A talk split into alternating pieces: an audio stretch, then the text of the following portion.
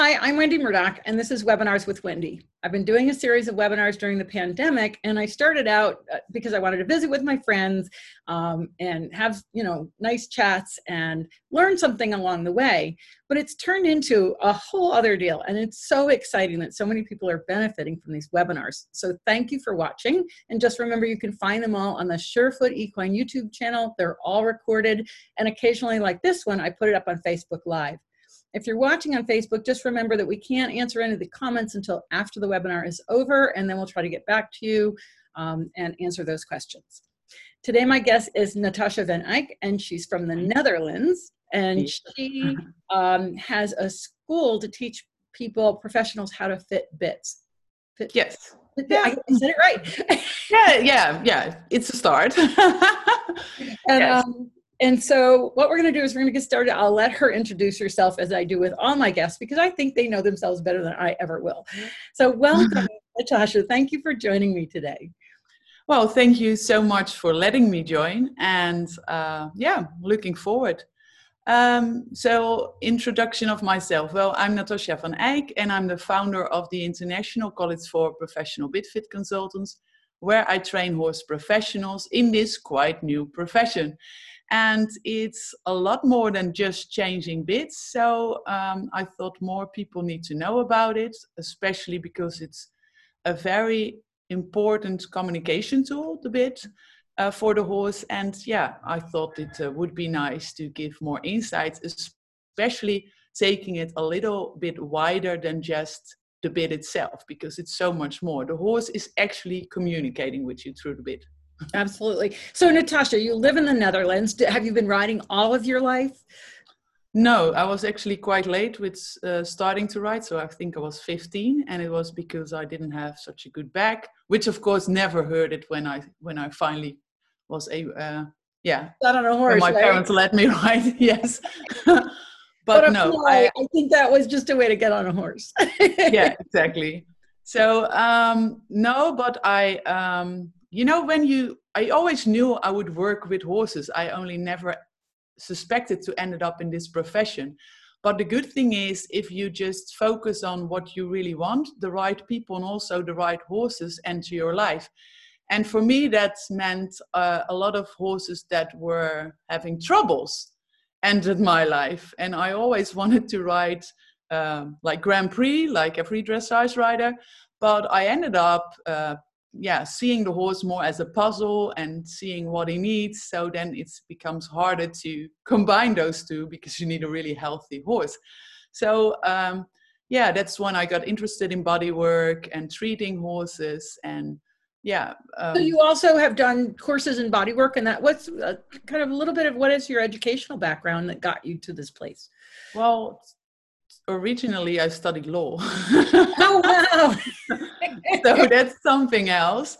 But uh, during my student time, I always uh, took courses in uh, Jack Meagher method, the massage. Uh, oh yeah, I met him. Yeah, yeah. And uh, but most of all, I learned also from people during yeah those I met. I met someone in Australia who learned me some manipulations. I met an amazing veterinarian in Germany who learned me manipulations. I've did some osteopathy on an osteopathic school. Uh, so I've done a lot, dry needling, cranial sacral therapy, and then someone uh, invited me for uh, who's having a bit brand to do a bit uh, course, like for selling those bits. And I thought, hmm, I don't know, it's not my thing.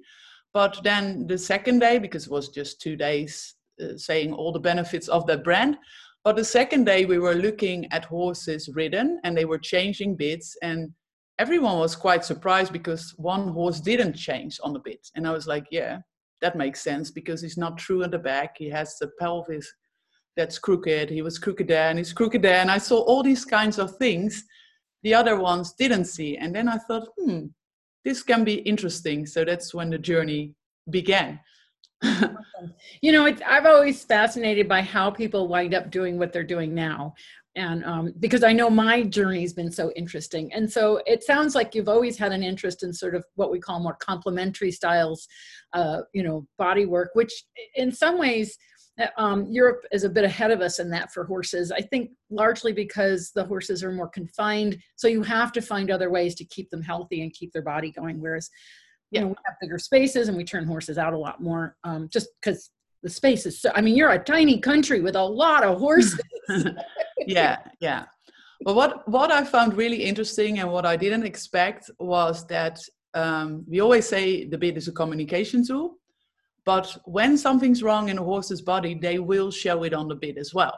Mm-hmm. So all the small signs, the licking, the, the chewing, the, the sticking the tongue out, which is a little bit bigger, but pulling the tongue up, every signal is given through the bit at first. So even lamenessness, you can't even see it, you will feel.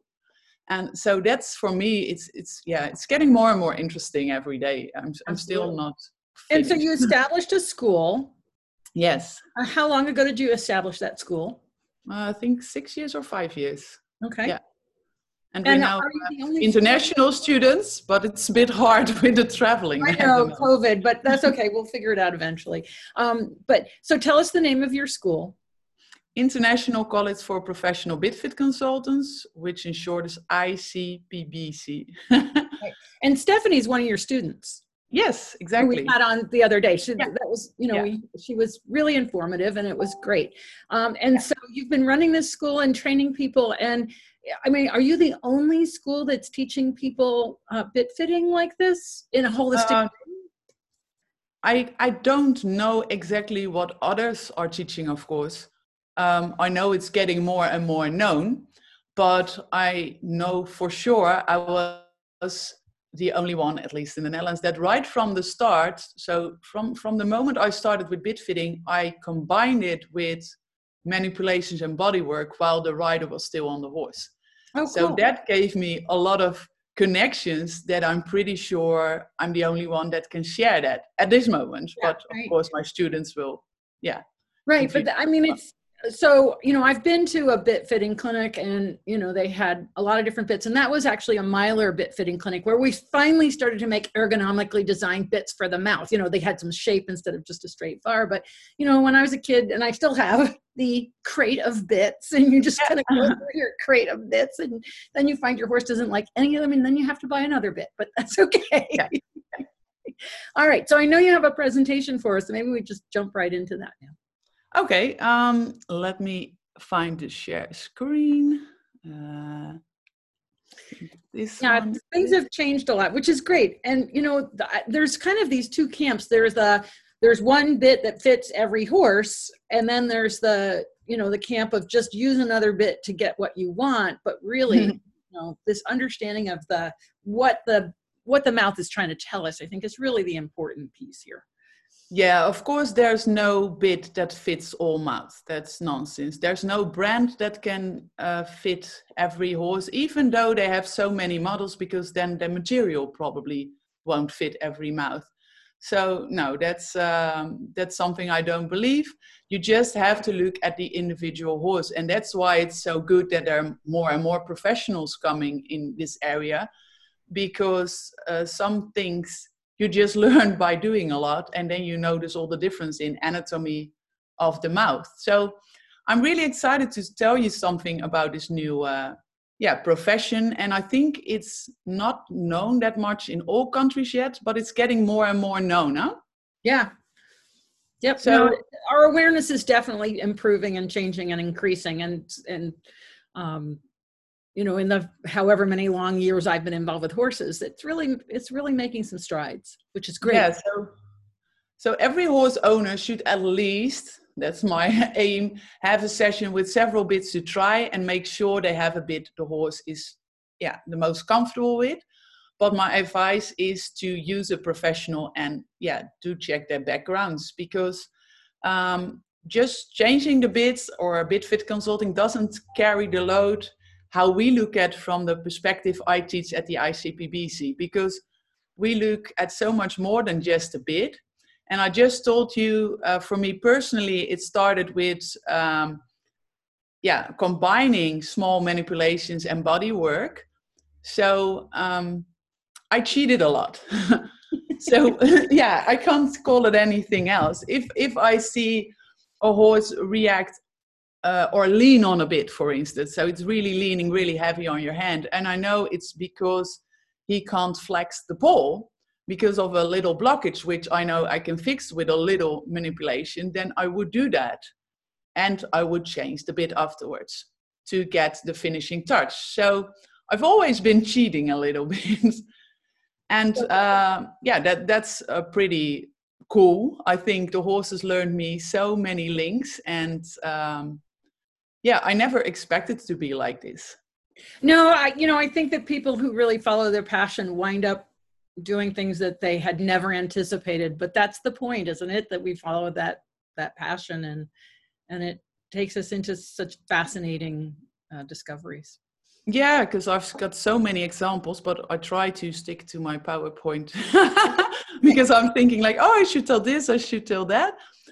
Um, but when do people call in for a BitFit consultant? Well, of course, that is when they have a severe contact issue, like the horse on the right, which is pretty severe, or a lot of for us in the Netherlands, it started with a lot of dressage riders because they are high level performance riders, a lot of them, and they want to see if something can help them score better and improve the connection because, yeah, they have a focus on that, of course, in the dressage. And there's still a lot that can be improved there, but it's good that there is a start.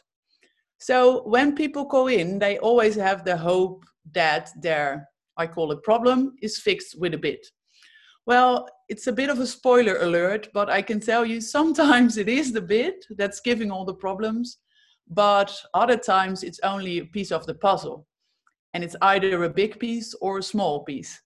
So to solve a contact issue, you need to find several pieces of the puzzle which ask for a multidisciplinary approach.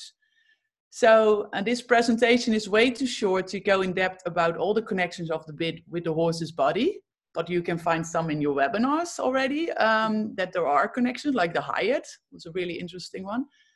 Um, and also the choices of bits fit certain compensation patterns.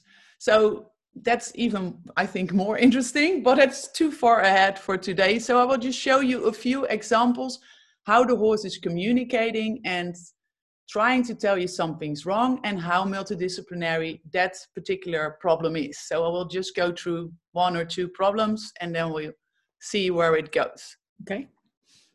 So um, we all know that to keep the horse healthy we have this circle of management and everything is influencing each other. Well of course I added here the BitFit consultant because I think it should be in your circle.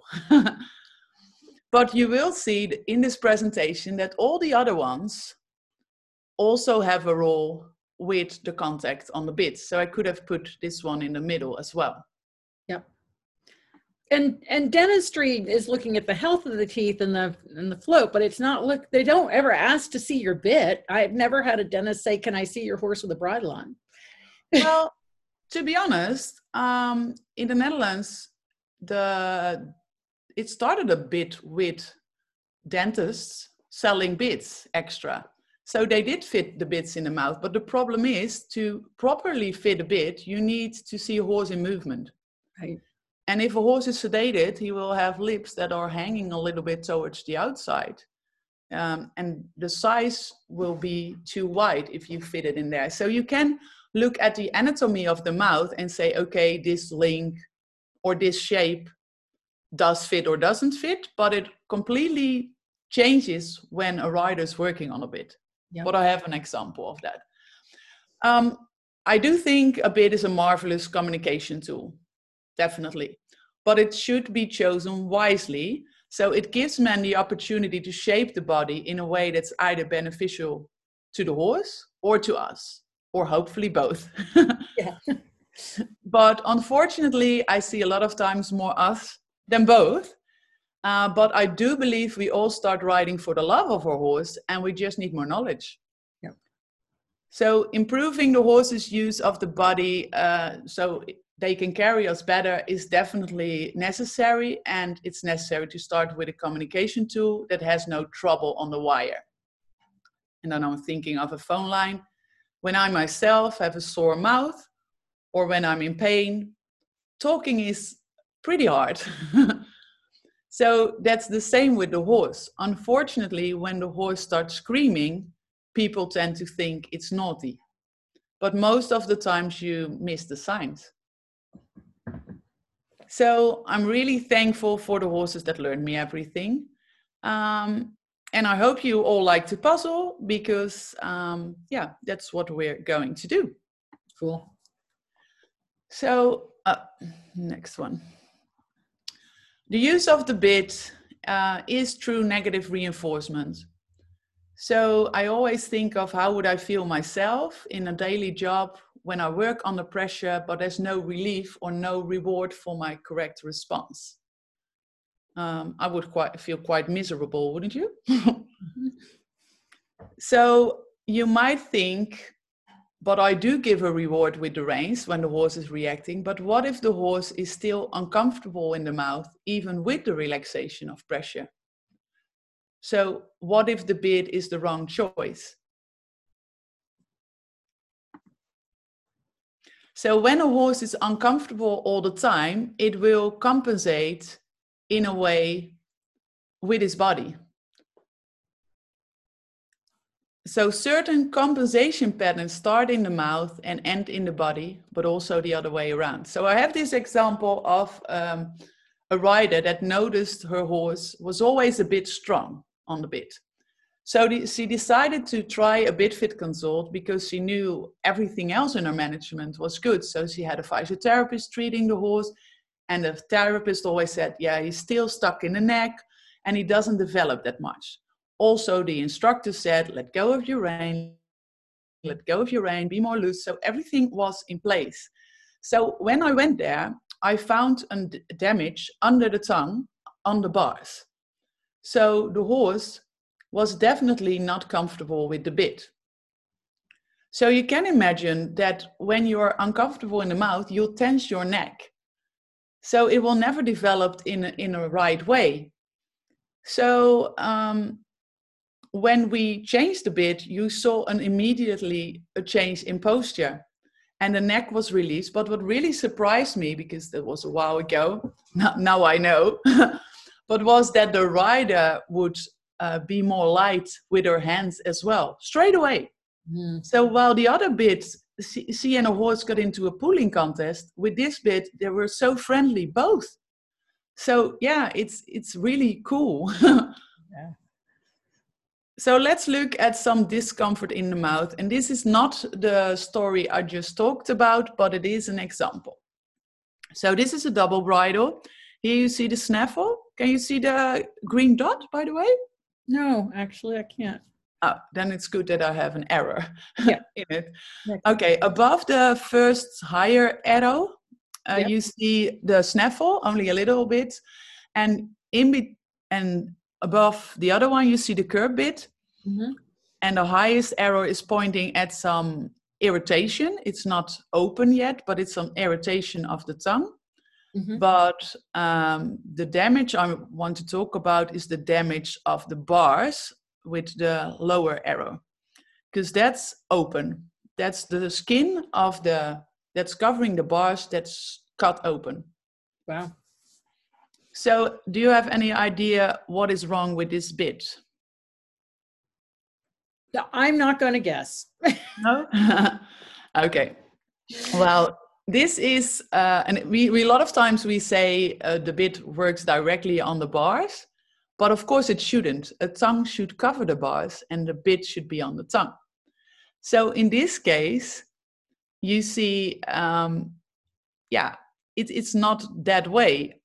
The Can you take is, your pointer and point out the mouthpiece of the bit because I think it's a little bit not clear on this picture.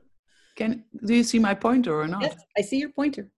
What do you want me to to point to, out? To, to follow along the mouthpiece, the part that's in his mouth see there's nothing there's nothing in my screen up there.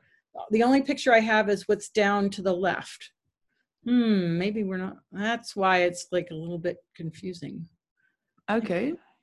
Um that's, yeah see where your pointer is now is on the yeah. blue on the end of the blue arrow. Yeah that's where the damage is of the bars correct so and if you here, follow the mouthpiece yeah where's the mouthpiece? This is the curb of the bit. Oh okay okay that was hard to see. Yep. Yeah. This is the curb and it's going down and then it's going straight towards the sides. Oh, okay. So what we're seeing is the mouthpiece is literally on the bar. Yes. Okay. So and then the normally, actually squishing around the top of the mouthpiece. Is that right? Where the upper arrow is?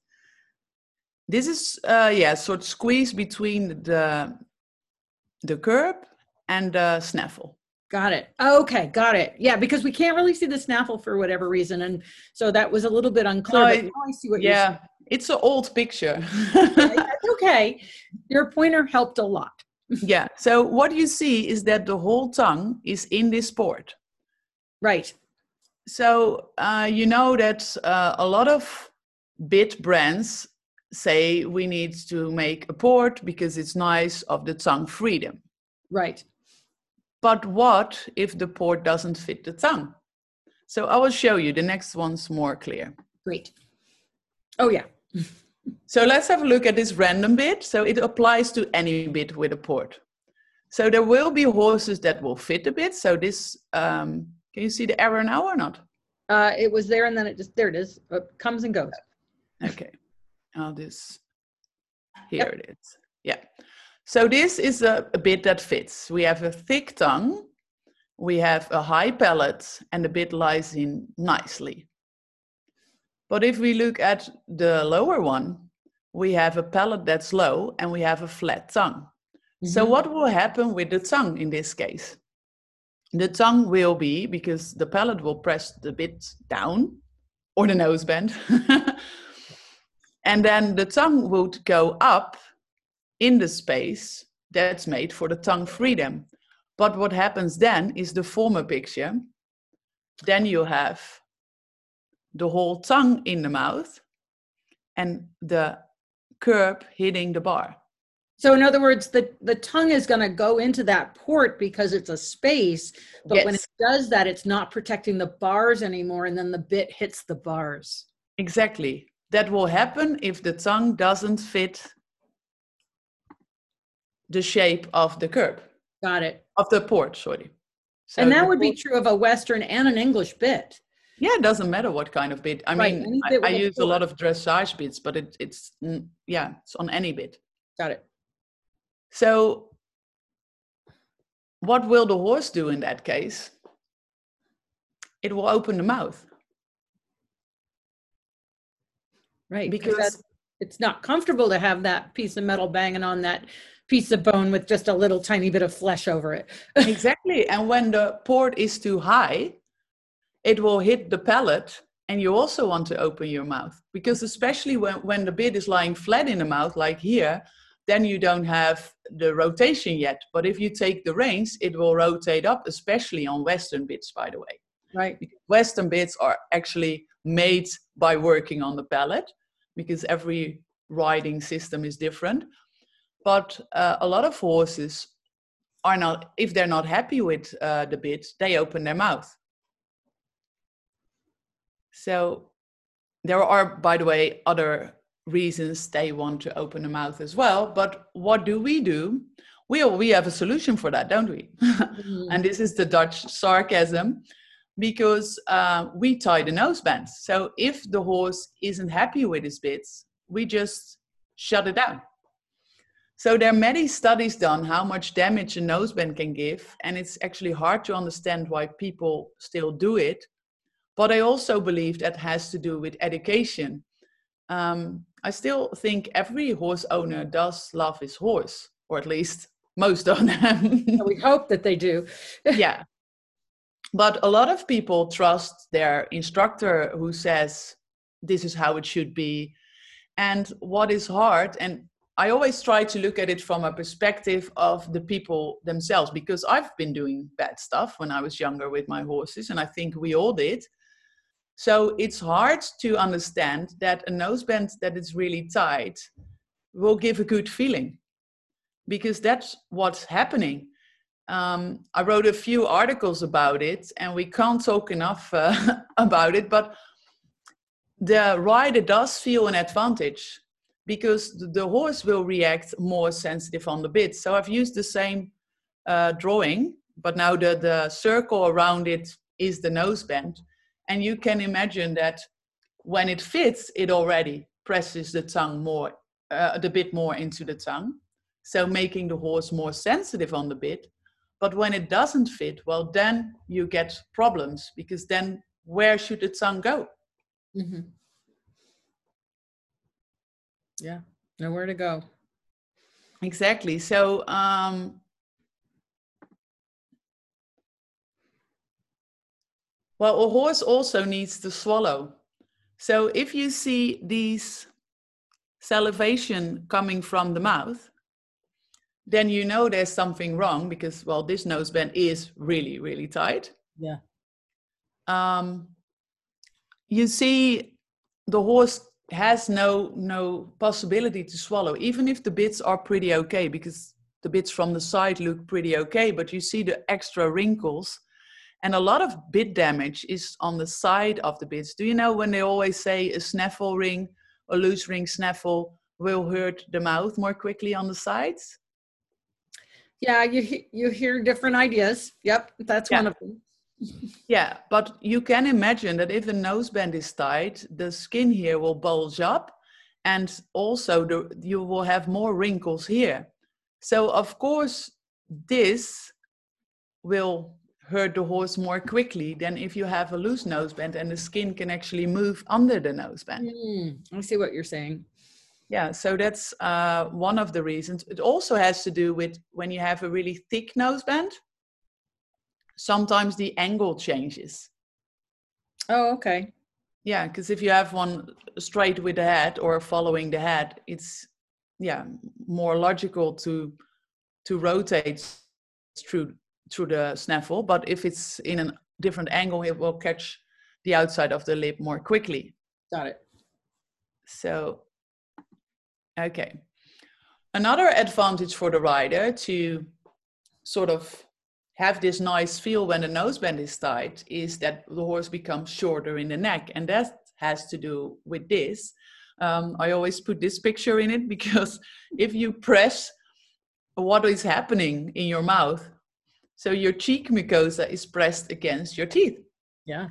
Um, the only differences between our teeth and the ones of a horse is that, and um, this is a picture of a skull, and here is the area where the bit normally lies. This is the first molar, and you see the upper jaw is wider than the lower jaw.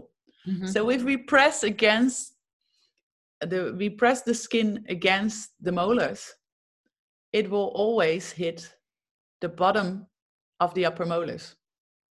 And if there are sharp edges over there, well, then the horse will definitely move away from the pressure. So he will suck his, uh, yeah. How do you how do you call this movement? Like, yeah. Oh, oh, suck his like sucking on a it in, and and we'll we'll do this. He will go back like yeah. He will not relax and and go and lean in it. He will go back. So it again, it feels lighter. So for um, horse owners, it's sometimes really hard to understand that a lighter feeling can be bad. And that's also a reason why I think you should have a professional looking at your bits. Because if you do the tryout yourself, you might end up with a bit that you think like, oh my God, he's so light. But he's actually light for the wrong reasons. So essentially, you can have horses that feel they seem light, but what they're doing is avoiding, and so they're contracting in their musculature instead of telescoping their neck and reaching to the bit. Yeah, um, exactly. But we tend to think, oh, my horse is light, or you know, and I see that off also in the Western world where the horse will drop its jaw out, you know, drop his jaw down, and they think that he's light, but really he's avoiding. Yeah, exactly. So, yeah, where's the middle? It always comes back to where's the middle. yeah, yeah, true, true. We want them to be light, what we want them. We we don't want this. right. So another advantage, and that's I think there could be really made a change, is that you still get higher points when you're in a dressage competition or where it counts to have the mouth shut. And then I'm thinking like if all the stewards and the judges would know more about the biomechanics and understand um, that well the nose bend shouldn't be that tight, then we could make a change. But still I don't know how it is in other countries, but we see a lot of uh, tight nose bands. I still see them a lot. Uh, yeah, you know, education occurs slowly. Um, I can remember as a kid that saddles had a gullet that was one finger wide, and now, you know, over the decades, um, yeah. we figured that out. And so, sadly, we don't seem to be able to grasp information and employ it right away. It takes time. Yeah. You know, but always try to education out. Sorry? You have to keep putting the education out. Yeah, I always try to let them feel what tension does because if you want to open your mouth and um, but you're actually shut down, you'll get tension on your TMJ. And if you have tension on your TMJ, so you will get tension on your neck. And when you're really tense on your neck, your lateral flexion, so your bending will go less. So I always let people bite on something really hard, making the TMJ tense uh, up and then let them rotate their heads as far as they can and then letting go of the tension. I can demonstrate it, but then I can't talk. So yeah. that's okay. Um, and maybe you'll get there, but we do have a question about how do you use the noseband correctly? Um, well, it does have a purpose. So it should you don't you don't have to do it that loose that there's no purpose anymore because you see that sometimes as well but I think a horse should at least open the mouth a little bit so he can swallow and he can lick and chew. Um, so not too tight. And they they have the rule, the finger rule. Most of them measure it on the side, but it should be on the nose. Um, there is a difference between a lot of heads of horses. So if you have the finger rule on one nose, it can be really loose and if you have the two finger rule on another horse, it can still be a bit more tight. So I always try to find out on which the horse reacts the best. I'm just, yeah, it's, it's also a bit trial and error, but I don't say get rid of it. Also, not the strap. The strap, um, or how do you call it? The flash. The flash. Yeah, the flash could also have a purpose in uh, where, yeah, in keeping the bit steady. And for some horses, that works really well. But on some horses, when it's too loose, it will just uh, hurt the skin in front of the bit. Well, then you can lose it. So um, I, am sure you're familiar with the ISES, the International Society for Equitation Science, and uh, I can't remember who it is, but somebody's created a little tool. It's a little green yes. tool, right, to measure. The the degree of freedom on the nose bone, which is great. Yeah. Um, I don't know. Have they started to use that at competitions over in Europe? to measure? I haven't seen it. Oh, no. Okay. Um, Which is a shame because it, it would be nice. No, um, to be honest, I don't see that many checks. Okay. At all. Yeah, I, I know in some places they've started using it, but I don't know how widespread that is. No, not not yet, but maybe that also takes time because it's a nice invention, the green one. Um, I don't know and the name. It's something that any steward can use, and it's consistent. It's not yes. subjective, and that's what we need. Yes, absolutely. yeah. So um, when you look random or on a competition or even stock photos, because this is just a stock photo, I'll find, you see there's still a lot that can be done with bits because this is you can see it right away. This, these bits don't fit. So we've put a lot of red dots on it. You see the noseband is tight, but it's not as tight as the former one, but it's still too tight. You see here that with the snaffle, well, the, the snaffle is most likely to hurt the skin because the wrinkle of the mouth is so big. Uh, but what yeah. I notice most of all is this part, the lip is flapped towards the outside and the bit is just leaning on the inside of the lip, which is of course a lot thinner skin because this is normally flapped towards the inside of the mouth. And here you have the chin chain and the curb, and you see there's skin getting stuck in between there as well. And you have this part also pressing on the nose of the horse. And I don't know. I don't think this should take rocket science to see. So if we all just look at the set, and even if we suspect something is wrong, and you're thinking like, hmm, this looks weird, trust yourself, it is weird. This is not how it should be. It should look more comfortable. That's already a first guideline. So um, I will go to another example of a mouth that's uncomfortable. And this is also something you see a lot. And as a horse owner, it's very easy to check on wounds because this is a wound on the inside of the lip, happens lots and lots of times. And the only thing you do is grab the inside of the lip and pull it towards the outside. And then you will see if there's a wound or not. So I've made a little case study. And let's um, say this customer had the complaint my horse has a wound on the left side, I need a bit that fits. Well, if I was a bit salesman, I would sell a bit for sure. Because a horse owner identified the problem, and if you tell them you have the solution, so the perfect bit, they will buy it at any price. The problem is, if it isn't gone after that, well, at least you sold a bit. You can think like that. But of course, that's not what you want.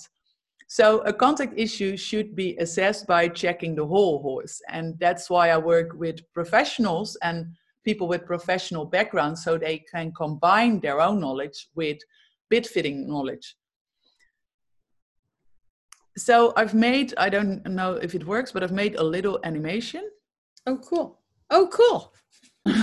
it goes, it slides a little bit towards the side, but it's just to show you what is happening in the mouth. And then, oh, this is the end result.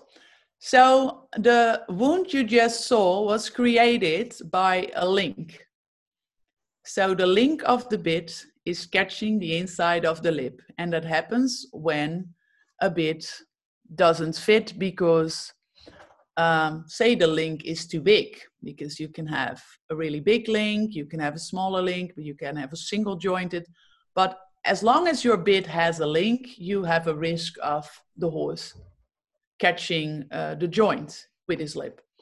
If it happens all the time, well, then you have a problem.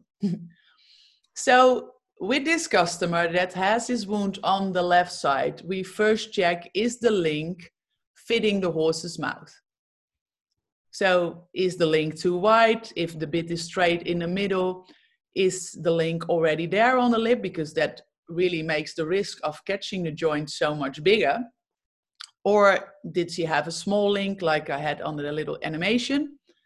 Well, then that's not the problem because a small link will, well, catch the lip less likely. But then we have to wonder, oh, why doesn't it go to the next page? There you go. Uh, what about the size and the thickness? Because if the link is still small, because here you have a small link, but the bit is way too uh, large in size, then even if you make a, sl- a small movement on one side, it will go all the way to that side. Yeah. And it's also when a bit is really thin. We want a bit thin because we don't want much pressure on, on the TMJ, but we also don't want it to um, too big. Um, but thin bits slide more easy. So you have to be careful with that as well. You want a bit to be steady in the mouth.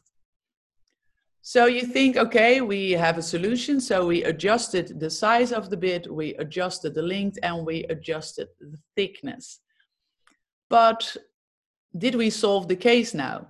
No, because the horse had only a wound on one side, which was the left side. So, how do we go from there? So, assuming that the bit now is fixed, or at least not the problem, that's when it's getting more multi professional. So, the next question is Do we have a strong rider or do we have a strong horse?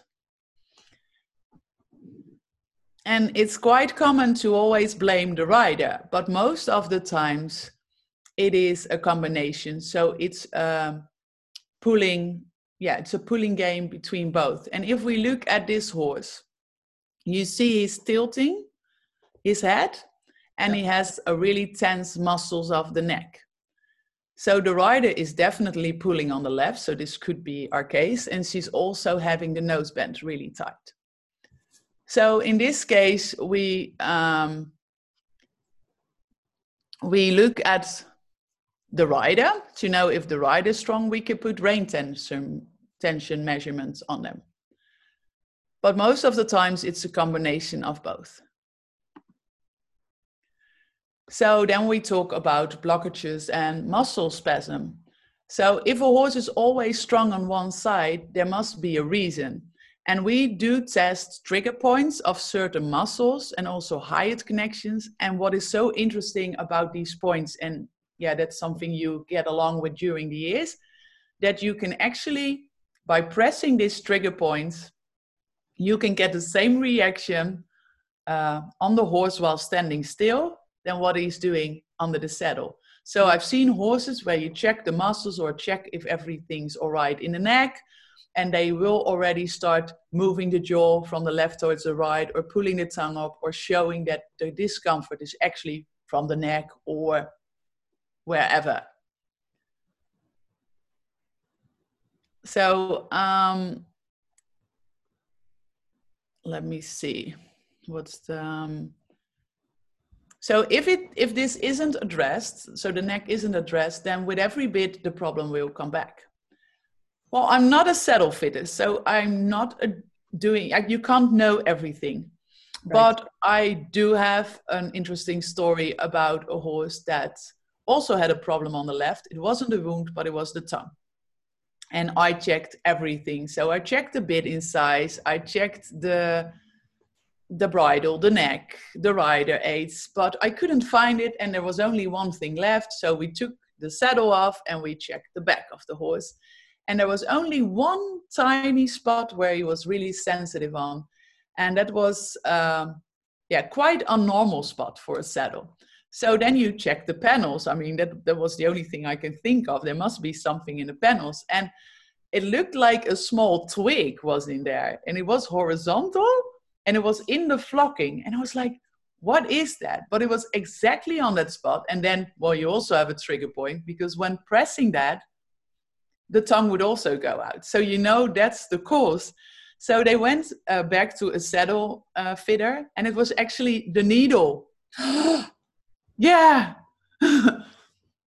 So they've been riding with a saddle that the needle was probably forgotten in the flocking and that by riding it will go to the bottom.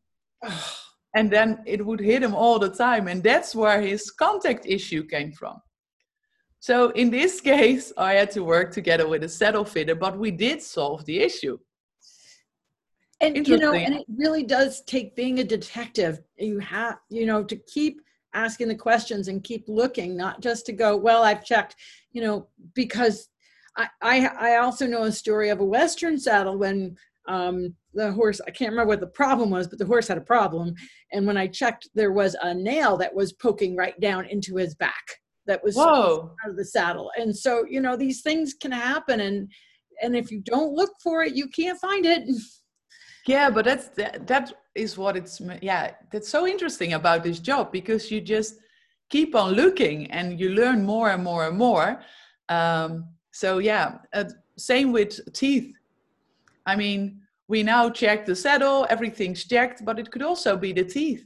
So uh, as a BitFit consultant, of course, you look at the molars and, and you, you take a basic look. I'm not a dentist, but there are BitFit consultants that combine it with dentistry because it's a very logical step to have interest in BitFit consulting. And if the jaw can't move uh, freely from towards the right and towards the left, well, then that could also be the cause why the horse is not bending.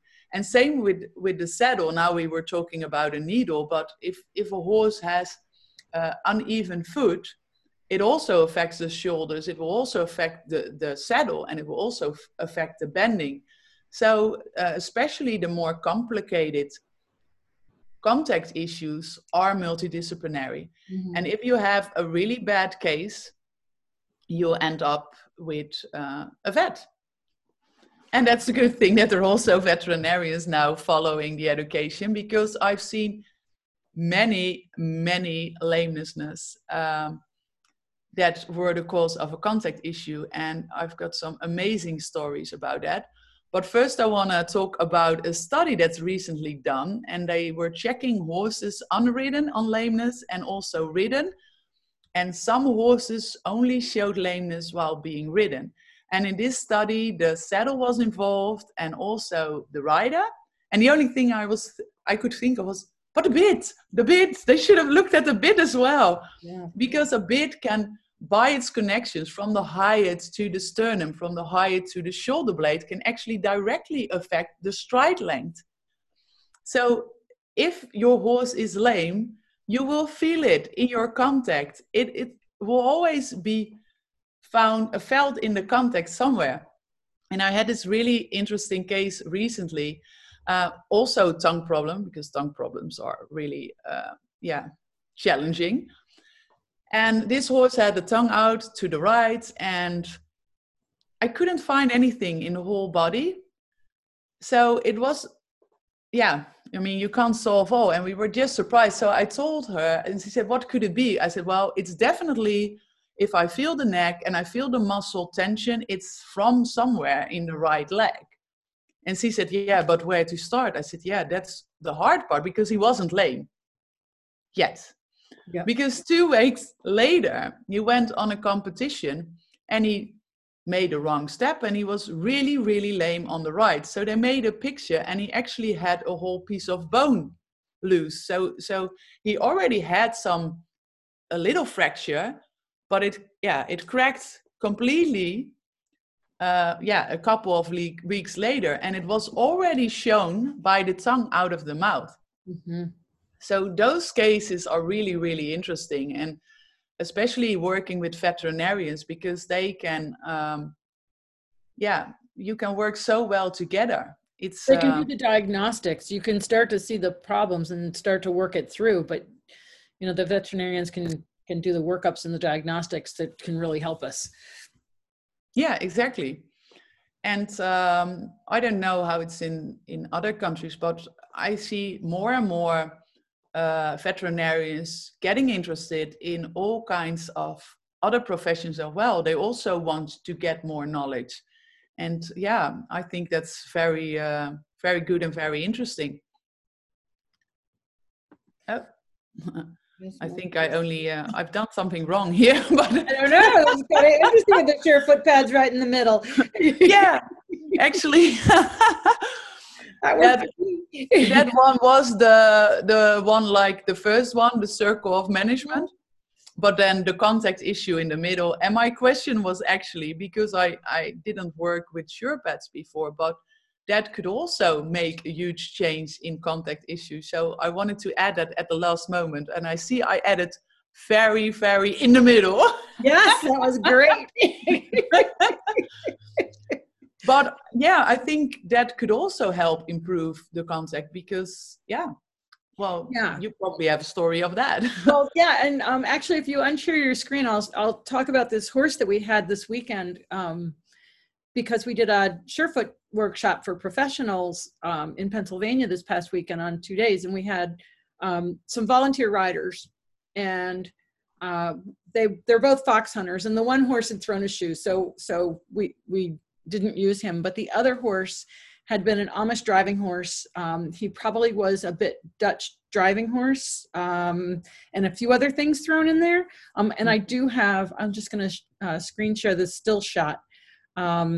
But on day one, he was this this is mild compared to how he he basically moved very high headed and she everybody was concerned when she first got him. They were like, don't get this horse because he was so high headed. And what you have to realize with driving horses is they're driven in overchecks, right? Yeah. So they're driven so that they have to keep their head up and they can't really see and they have blinkers on. And we did one session of Surefoot on the Saturday. And I used the hard pads, the ones you had in your illustration there, under each front foot. I did a little, and then he stood on both front feet at the same time. And he was very very quiet. So i left him there for about five minutes.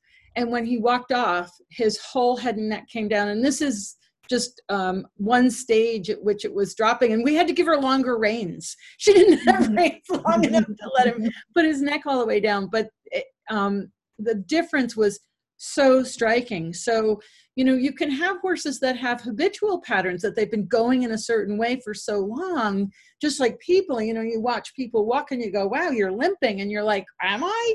Yeah, you know? Exactly. Yeah. Um, because we've been doing that for so long. And so that's where Surefoot can help the habits of contact. Um, yeah. And with this horse, it, I mean, it was just, uh, I wish I hadn't messed up the video. I, I my iPad flipped over and he was filmed on the ceiling for the before, so it's a little. I have to do some rearranging, but um, it was so fascinating to see um, how much change occurred, but how much it affected the. She couldn't even really maintain a contact with his head being up so high.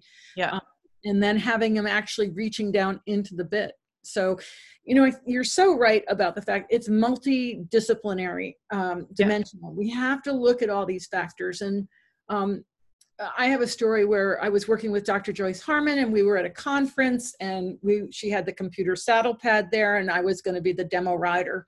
And it was in the winter, and my horse had quite a coat, so I clipped him. And then um, I put a wool blanket on because I had a Western saddle for him. And I put the wool blanket on, and I put the Western saddle on, and I rode him around. And then when we went to take the saddle off to put the, the computer pad on, I had given him rug burn. All of his hair was like, oh yeah, it was like that little fringy oh. burn. and so he was really unhappy um, the whole time. You know, I mean, we were doing different saddles, and some were even worse because fortunately Joyce can. She always gives him a treatment afterward and fixes him after we had done things. But he expressed it all in his mouth and yeah. the number of people that came up to me at the end and said, "Oh, you could use this bit or try a hackamore or do a side pull," I was like, "I gave him rug burn. He's exactly. just jealous. I gave him rug burn." you know? Yeah, I'm sometimes surprised because um, you have horses that have been walking fine on on a bit for their whole life, and then suddenly they start to react really weird, and then people think, "Oh, must be the bit," and I'm like, "No." If he has been on on his bit perfectly and comfortable his whole life maybe it's the bit because it's old and it's it's gotten sharp okay but it's more likely that it's somewhere else. Mm-hmm. and yeah i think uh, the bitfit consultants should have sort of function like okay we check we check we check. Yeah. And of course the bit and bridle and then we tell you okay this is probably your answer to uh, yeah the solution of your problem. And then it's nice to combine stuff because yeah for me it's the yeah everything's coming together. I mean my body work my writing my training my coaching and and the knowledge of bits. So i'm pretty happy with my job.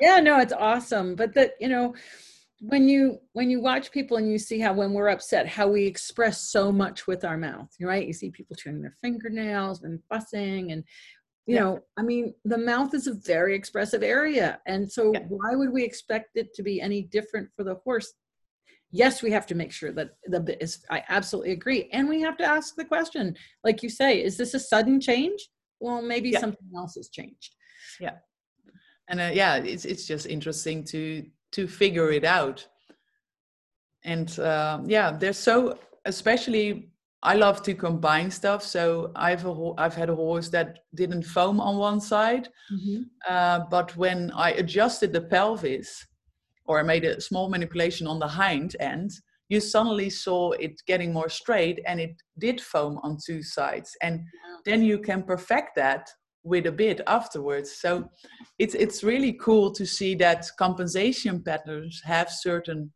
preferences of certain kinds of bits as well. So you know, like, oh, if the horse is doing that, this bit will fit, and if the yeah, it's it's really cool. it is cool. It's really cool. And this has been a really cool um, webinar. You, do you happen to have a picture of a really well-fitting bridle? Oh yeah, I should have, but I didn't put it in my. Oh yeah. Mm. I want people to see what we've seen a lot of what we don't want to do, but it'd be nice to see of what we do want yeah i don't have it with I, I don't have that ordered uh, okay. that much sorry. It's okay. No but i can always uh, send you one. You can put that up.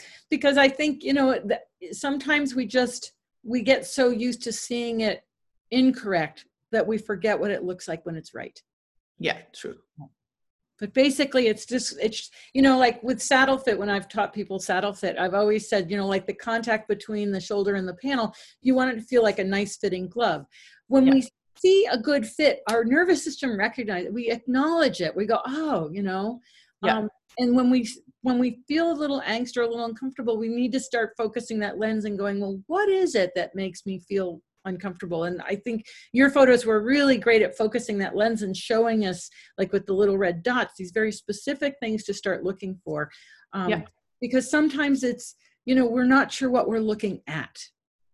Um, no, exactly. But just be sure when when you have this gut feeling and you think something's wrong then it then it is it is it, it, the horse is always telling you and, and your gut feeling is always right yep yep well this has been a wonderful uh, webinar thank you so much natascha for joining me today and your english was fabulous okay, thank you i know sometimes my guests from from, that speak other languages get a little nervous about the, the language, but it was great. It's very understandable, lovely presentation. I want to thank you so much for joining me today. Okay, thank you. just and yeah because we did yep rhonda rhonda said very interesting and thank you. So just remember you can find this and all the other webinars on the surefoot equine youtube channel. If you subscribe you'll get a notice every time we put up another webinar and that's probably the easiest way to know when another one goes up. Um, tomorrow my guest is rebecca housted i think that's how i say her last name. And we're going to talk about um, technical large animal rescue she's uh, been working with that, training people how to rescue horses because you know you hear the stories of them getting stuck in places they should never be. So it should be a really interesting webinar, and I'm looking forward to that. It will also be at one o'clock. So thank you again, Natascha, and thank you everybody for joining me, and we'll see you tomorrow. Have a great afternoon. Bye. Bye.